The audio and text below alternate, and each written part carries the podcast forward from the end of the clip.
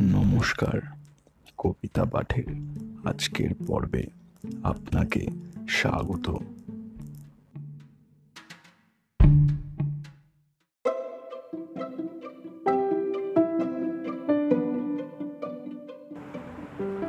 আজকে আমার নিবেদন কবি সুকুমার রায়ের বিখ্যাত কবিতা হাত বর্ণনা কবিতা পাঠে আমি সাহেব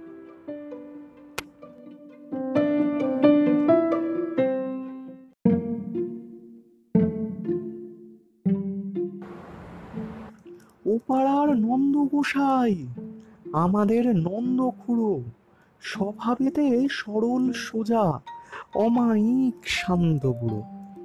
ছিল না তার অসুখ বিসুখ, ছিল সে যে মনের সুখে, দেখা যেত সদাই তারে হুঁকো হাতে হাস্য মুখে।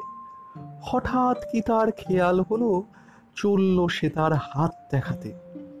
ফিরে এলো শুকনো সরু ঠকা ঠক কাঁপছে দাঁতে সুধালে সে কয় না কথা, আকাশেতে রয় সেচে মাঝে মাঝে শিউরে ওঠে, পরে জল চক্ষু শুনে লোকে দৌড়ে এলো, ছুটে এলেন বুদ্ধিমশাই।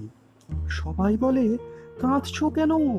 কি হয়েছে নন্দ গোসাই খুড়ো বলে, বলব কি আর? হাতে আমার স্পষ্ট লেখা। আমার ঘাড়ে আছেন শনি, ফাড়ায় ভরা আয়ুর রেখা। এতদিন যায়নি জানা, ফিরছি কত গ্রহের ফেরে। হঠাৎ আমার প্রাণটা গেলে তখন আমায় রাখবে কেড়ে ষাটটা বছর পার হয়েছি বাপ দাদাদের পুণ্য ফলে। ওরে তোদের নন্দ খুঁড়ো এবার বুঝি পটল তোলে। কবে যে কি ঘটবে বিপদ, কিছু হায় যায় না বলা।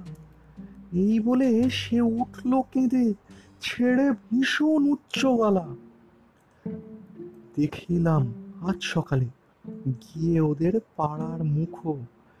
বুড়ো আছে, নেই কো হাসি, হাতে তার নেই কো হুঁকো।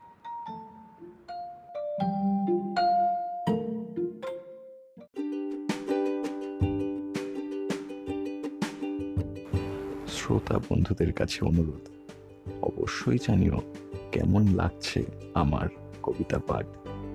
আর শেয়ার করতে কিন্তু ভুলো না, তোমার শেয়ার আমায় পৌঁছে দিতে পারে বহু মানুষের কাছে। এছাড়াও, আমার আপকামিং এপিসোডসের আপডেটস পেতে সাবস্ক্রাইব করো আমার চ্যানেল ধন্যবাদ।